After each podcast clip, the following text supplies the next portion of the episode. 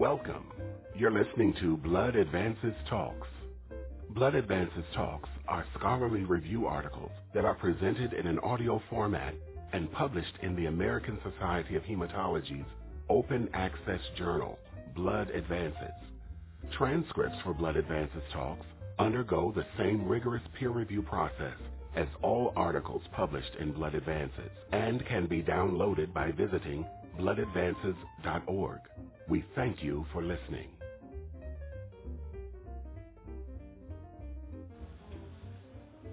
My name is Mark Levis from the Department of Oncology at the Sidney Kimmel Comprehensive Cancer Center at Johns Hopkins. The title of my talk today is The Current Therapeutic Landscape of FLT3 Inhibitors. I have the following relevant conflicts of interest to declare. I've received research funding from Novartis and Astellas, and I serve on advisory committees for Novartis, Astellas, Daiichi Sankyo, and Arog. In this Blood Advances talk, I discuss the current therapeutic landscape of FLT3 inhibitors.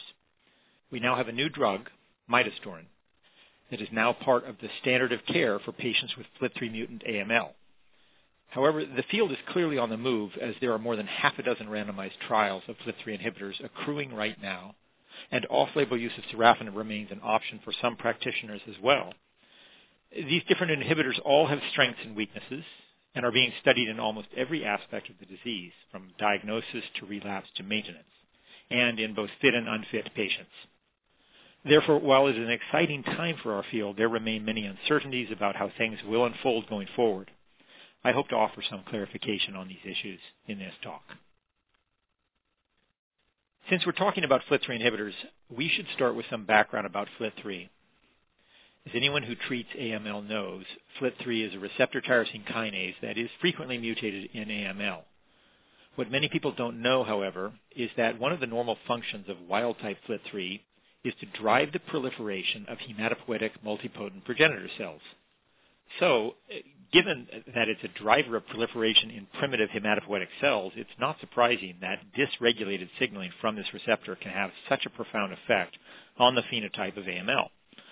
In fact, FLT3, either mutated or wild type, is expressed on the blasts in the large majority of AML cases, and this raises the possibility that inhibiting FLT3 might offer benefit to more than just those cases with FLT3 activating mutations. But more on that a bit later. There are two types of FLT3 activating mutations. The most common one, a FLT3 ITD mutation, is an in-frame insertion of duplicated coding sequence in the juxtamembrane domain of FLT3 and is associated with poor prognosis.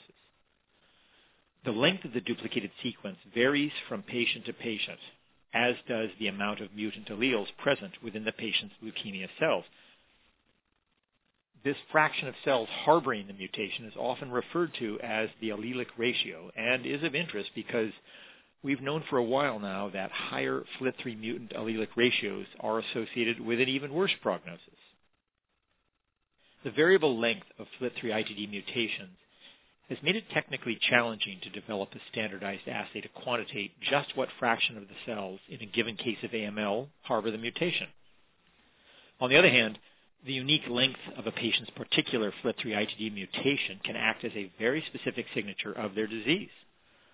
For example, if you can detect a 21 base pair FLT3 ITD mutation in a patient's remission marrow, and it's the exact same one they had at diagnosis, you know it's their disease.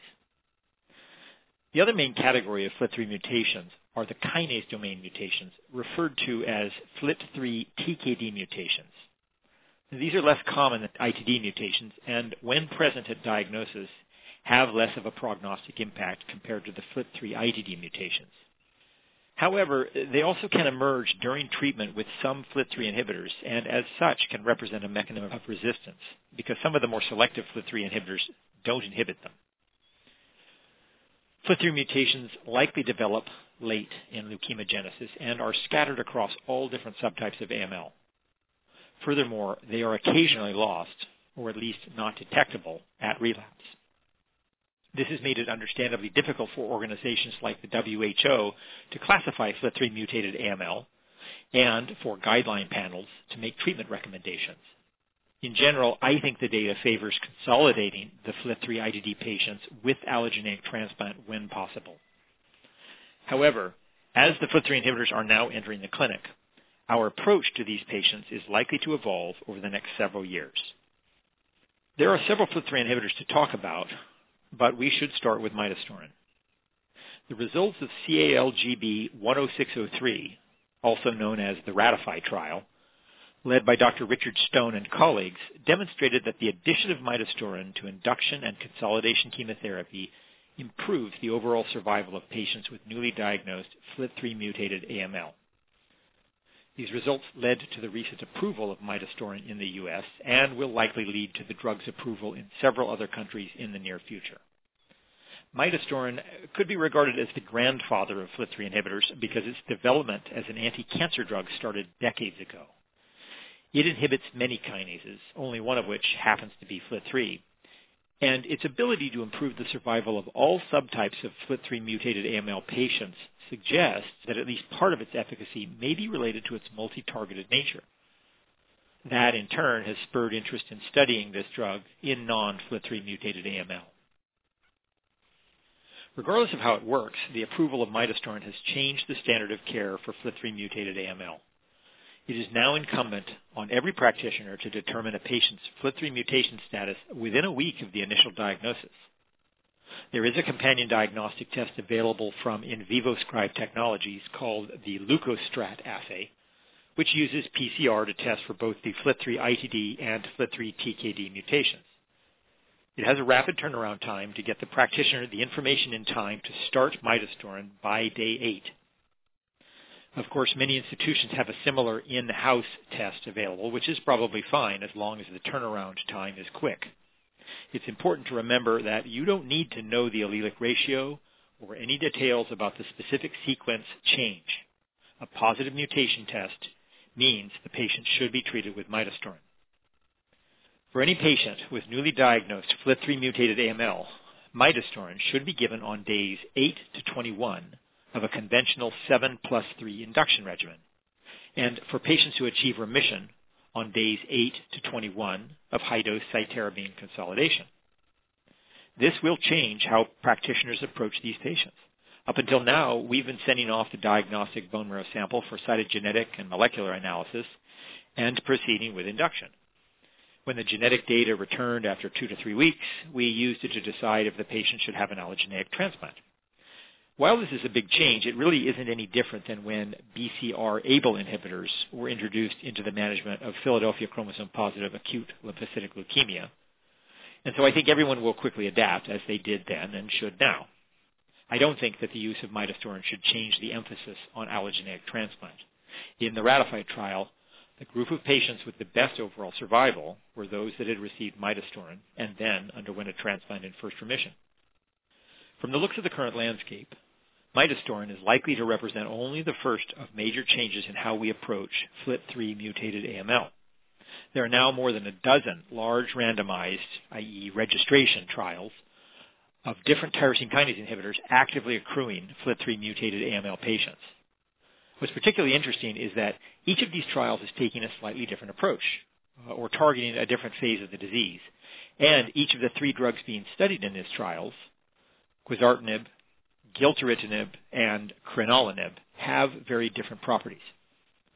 I think these trials are going to go a long way toward answering the major therapeutic questions in this area, whether to use a more potent selective inhibitor or a more multi-targeted one, and when exactly the drugs should be incorporated into treatment.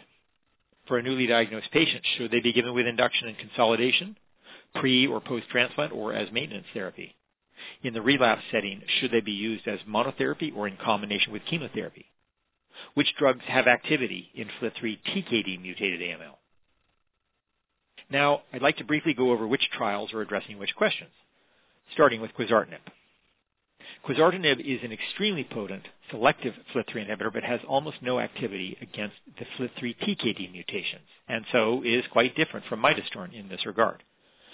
It's being studied in relapsed FLT3 ITD AML as monotherapy versus conventional salvage chemotherapy in the Quantum R study, which has nearly finished accrual. Quizartinib is also being studied in newly diagnosed FLT3 ITD AML patients in a randomized trial that resembles the RATIFY study in that patients are randomized to receive chemotherapy plus quizartinib or placebo. Even though midostaurin is now approved in the U.S. for this indication, Quantum First is enrolling throughout the world in countries where midostaurin isn't available, and so I suspect it will accrue successfully. This will address the important issue of the value of highly selective FLT3 inhibition in newly diagnosed patients. The value of maintenance with a FLT3 inhibitor is another important issue. If a patient with FLT3 mutated AML achieves a remission and completes consolidation with chemotherapy or an allogeneic transplant, should they be maintained on a FLT3 inhibitor? And if so, for how long? And can we use the presence or absence of minimal residual disease to guide us on the necessity or length of maintenance? Two important randomized trials using gilteritinib are addressing these questions. Gilteritinib is one of the newer FLT3 inhibitors with activity against both ITD and TKD mutations. The first phase 3 gilteritinib trial is being headed up by the BMT-CTN, the U.S. cooperative group devoted to clinical studies on transplantation. In BMT-CTN 1506, also known as the MORPHO trial, Patients with FLT3 ITD AML who have undergone allogeneic transplant will be randomized to receive gilteritinib or placebo for a two-year period. An important additional correlate of this study will be an assay for minimal residual disease in all patients roughly every three months in order to answer the question of whether or not we can pick out which patients should receive maintenance, provided, of course, that maintenance is effective in anyone. In a parallel study known as Gossamer, maintenance with gilteritinib is being tested versus placebo for patients consolidated with chemotherapy only, which is another way of answering the maintenance question, but could also open up the possibility that transplant may not be necessary if we have an effective FLT3 inhibitor. For relapsed or refractory patients, both quizartinib and gilteritinib are going up as monotherapy against salvage chemotherapy. However, for crenolanib, investigators are taking a different tact.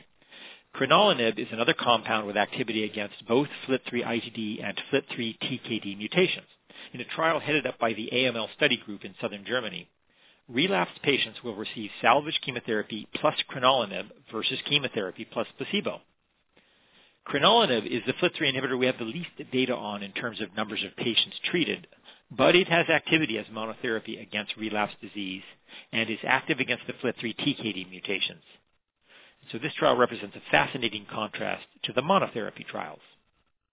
Finally, for patients who are ineligible for intensive therapy due to age or medical comorbidities, combinations of FLT3 inhibitors and hypomethylating agents have been studied and appear to offer the potential for benefit. Midostaurin, sorafenib, and quizartinib have all been tested in single-arm trials in this fashion, and there is now a phase 3 study of azacitidine plus gilteritinib versus placebo for newly diagnosed older patients with FLT3 mutant AML currently accruing. I would be remiss if I didn't at least mention sorafenib.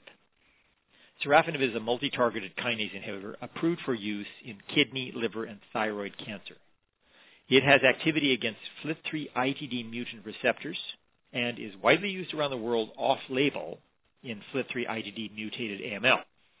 It has been a very useful drug for many of us who manage the disease, and the clinical trials that have examined the role of sorafenib in various stages of disease setting for AML have paved the way for a number of the trials of the other FLT3 inhibitors I've been talking about.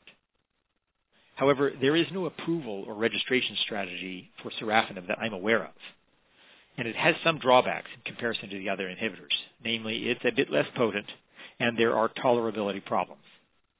Uh, so while we've been glad to have this drug available even for off-label use, I suspect its role in AML is going to diminish in the near future.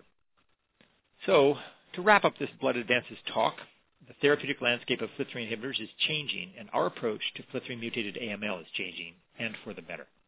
There's clearly a reason for a lot of optimism here. We have one new drug approved, and I think more new agents will be arriving soon enough. The different inhibitors will have different strengths and weaknesses, and so we will have a lot of work to do to determine the best way to incorporate each of them into the different phases of treatment.